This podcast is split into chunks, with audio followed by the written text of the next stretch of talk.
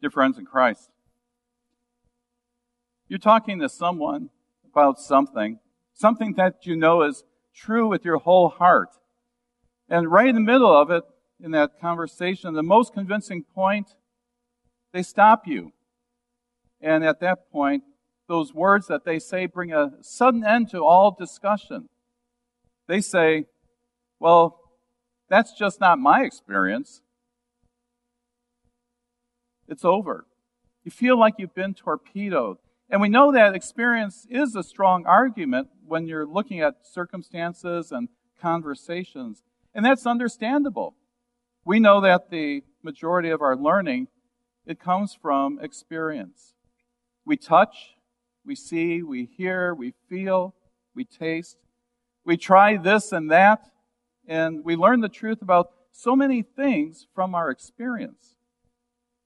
Experience is a great teacher, but by no means is experience the only teacher.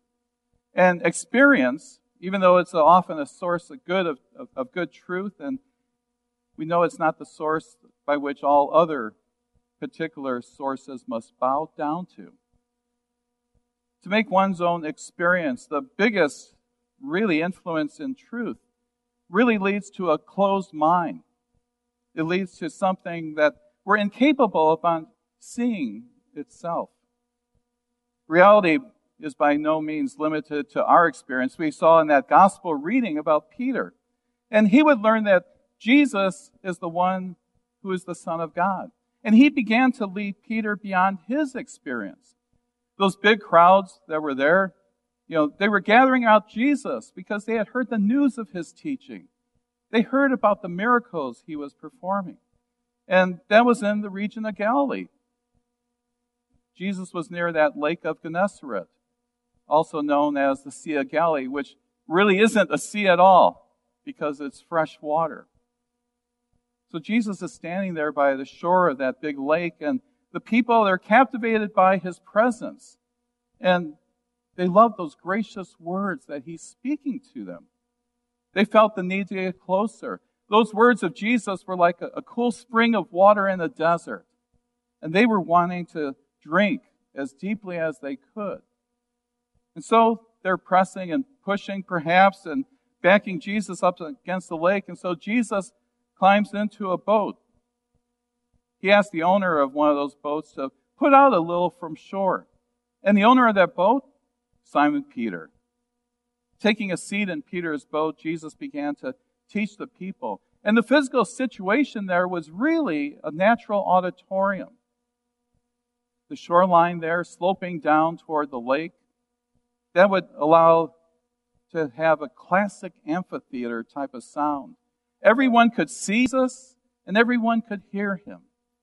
The morning sun, the fresh smell of the lake, the words of the Lord, it must have been a beautiful moment. And after Jesus finished speaking, he turns to Simon Peter and he says something that would seem rather odd at the time. He says, Put out into deep water and let down the nets for a catch. Now, the reason that this seems so odd because it was really in deep opposition to Peter's own experience. For Peter was a professional fisherman. He didn't just do fishing as a pastime or hobby. He made a living out of it. And he didn't merely casually understand the ways and means of fish. His livelihood, it depended on it. And from what I've read and what I've even seen there at that lake, we know that the type of fishing that's done in that lake, well, it doesn't happen in deep water. It happens near the land, close to the shoals. And add to that Peter's most recent experience of working all night, catching nothing. You've got a pretty good, strong argument against putting nets down anywhere, let alone deep water. And as any fisherman knows, when the fish aren't active, the fish aren't active. Everything from Peter's experience was adding up against the Lord's command. But there was something about Jesus something about his teaching that caused this rough and tumble fisherman to give in, even with having some serious arguments against it. Master, we worked hard all night and we haven't caught anything, but because you say so, I will let down the nets. Practical experience versus obedience of faith. The inner struggle of inner struggles. You know it well, don't you? For like Peter, you know, you have quite a bit of experience in living. You've learned to depend on your experience in directing your life and in helping make certain decisions. But wait, the Lord has entered your boat. In one way or another, through baptism, through God's Word, Jesus has placed himself, himself smack in the middle of your life. He's your Lord and Savior. You know that. And He's also the doorway to a reality that's much bigger and more amazing than your own experience. We know through His atoning death and resurrection, He's given us a forgiven relationship with our Heavenly Father. He's introduced you to the reality of God. And now He urges you onward. He urges you to live your life in full view to do that, the fact that there's a reality beyond yourself. There's a reality beyond your experience. Thinking of the things that he said to you, we know those. He says, I'm the resurrection and the life. The one who believes in me will live even though they die. Everything in the world, everything that you've seen, everything that you've experienced tells you that that cannot be true. And yet you believe his promise, don't you? Jesus called you and he wants you to let down your net so that you receive that abundance of eternal life. You've done so. You have believed. This is perhaps one of the first things that Christians come to believe in, to know about that eternal life. But Jesus would lead you onward.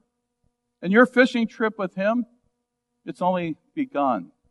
There are things that Jesus will continue to urge you to do by faith. And so far, perhaps, maybe you've only done them sporadically. Take prayer, for instance. We know that Jesus prayed all the time when he was here with us on this earth. And he encourages us to be active in our prayer life too. But sometimes our minds are drained by our experiences that we go through. And we might say, well, I've tried praying before and it doesn't work. We say that in the quiet of our minds. But in stark contrast to our experience, what does Jesus say? He says, ask and it will be given to you. Seek and you will find. Knock and the door will be open to you. But there's more. Jesus tells us to be generous. He says, give and it will be given to you. A good measure, pressed down, shaken together, and running over will be poured into your lap. That too violates everything we know from experience. Experience has taught us to be very protective of our own things that we have. Experience has taught us to be very frugal if we're ever going to make it. You know, a lot of us, we got our retirements we need to worry about, right?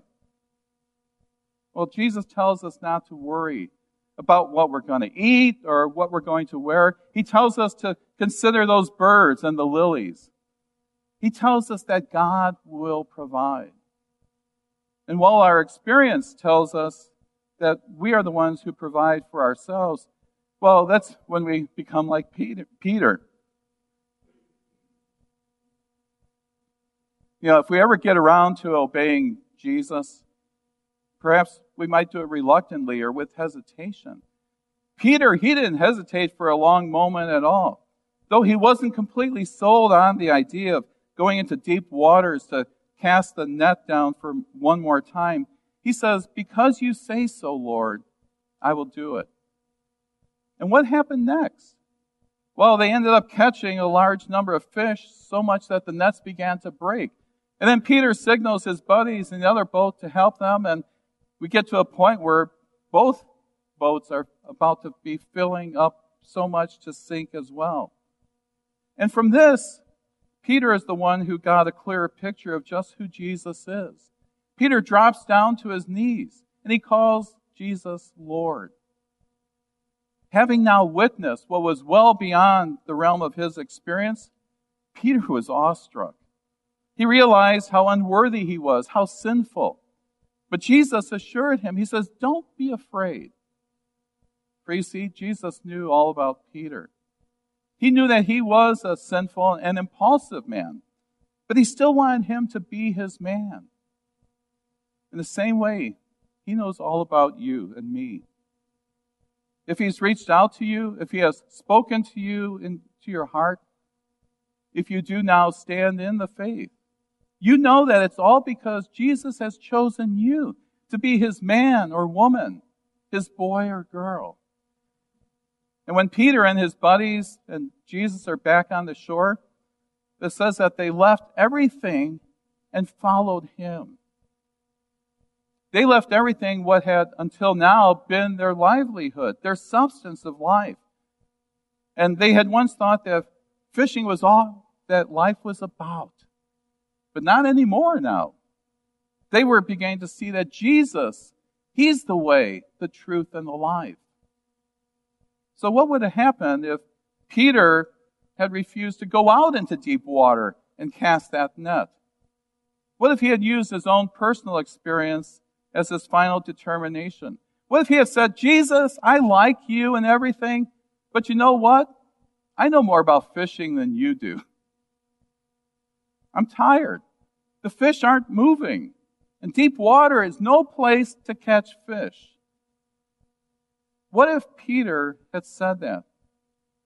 Peter would have missed really one of the greatest and most meaningful God given experiences of his lifetime. And that story would have had a completely different ending.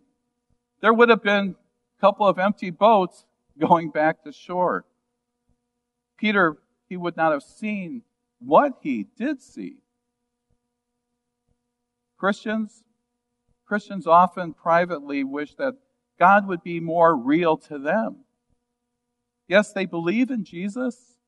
They believe in that he forgives and loves and saves, that he's the one who calls them to repent of their sins. They like to hear his words. They are indeed Christians, but they're aching to see the reality of the Lord in their everyday lives. But that doesn't happen very often. For far too many, Jesus is kept confined to Sunday mornings. You know, we're here in God's house and that's where we want to keep him. Or maybe there's a time we call on him on life and death emergencies. In all other situations, a lot of times it's guided by our personal experience. Jesus has promised to answer our prayers. And yet we might say, well, see, that's just not my experience.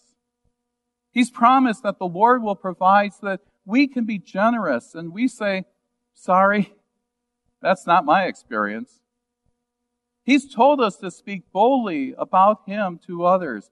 And He's told us that He'd even give us the words to say. And we say, sorry, that's not my experience. We compare His command to our experience and we end up tuning Him out. We remain in our boats then, and we fuss over our nets. We miss out on a lot of the stuff that Jesus would show us.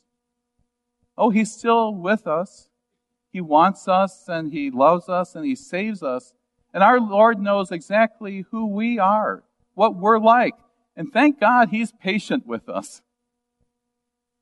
But because of our unwillingness to follow His commands, there are times that we miss out on really the cool stuff that He has for our lives. He'd like to take us to a faith, that faith that we have in our heads and in our hearts, and really make it grow. Give us a much broader type of experience. And as Peter, he had looked up to the Lord from his knees, you know, Jesus, he's the one who said, Don't be afraid. For P- Peter and others, from now on, you will fish for people. But let's fast forward now to the day of Pentecost. And we've got people from around the world. You know, Peter is fishing. He's not in the, the Sea of Galilee, but he's in a sea of people that are coming from all around the world as they come to Jerusalem for that feast of Pentecost. And the net that Peter uses, it's the gospel. The good news that God saves people through that death and resurrection of his son. And people, they're coming in faith in great numbers. They're coming to faith in great numbers because of Peter preaching the gospel. Peter saw the words of Jesus come true before his very eyes as people from all around the world were swimming into that net as he spoke those words that he was given to cast out to them. Some 3,000 people came to faith on that day of Pentecost. And Peter, he got to be a part of it. In fact, he was the main one who was preaching that word, obviously, along with those other apostles who shared the word in each of the languages of the people who had come. At the end of that same chapter, Acts 2, it says that the Lord added to their number daily those who were being saved. And then just two chapters later, it says that many who heard the message Peter and John were preaching at that time, they believed. And so the number, the number of men who believed, it grew to a total of 5,000 now. 5,000 believers. And that didn't even include women and children. For some of us, casting that net, that gospel, Lord willing, it's going to take us up to Alaska this coming July. As we go back to Sterling, a place that we had started a three year ministry up there back in 2003. To go now to perhaps those children who we had ministered to, it's possible that they have children of their own right now, that many years. And we know that God is calling us there so that we can cast a net out, so that they may hear and believe. We can't expect to see everything that Peter saw. He was called to be an apostle. That's what Jesus had called him to do. Well, but we can expect to see the working of God in our lives every day. And what that means for you, exactly, I, I can't say. But what things does God have in store for you? Do you know? Do you think? Where will He take you? What will He show you? Follow Him, and you'll find out. You already know the ways of the world. You've experienced many things, right? But don't let your experience become your own personal prison and just keep you confined and locked in. Hear the word of Jesus as he calls you to do what He has given us as opportunities. To take the greater reality of His care and love for you to others. And I promise you, you won't be disappointed. In Jesus' name, amen. amen. And now may the peace of God, which surpasses all of our understanding, Keep your hearts and minds in Christ Jesus, who is your Lord and Savior. Amen. Three star general Michael J. Flynn, head of the Pentagon Intelligence Agency, knew all the government's dirty secrets. He was one of the most respected generals in the military. Flynn knew what the intel world had been up to, he understood its funding. He ordered the first audit of the use of contractors. This set off alarm bells.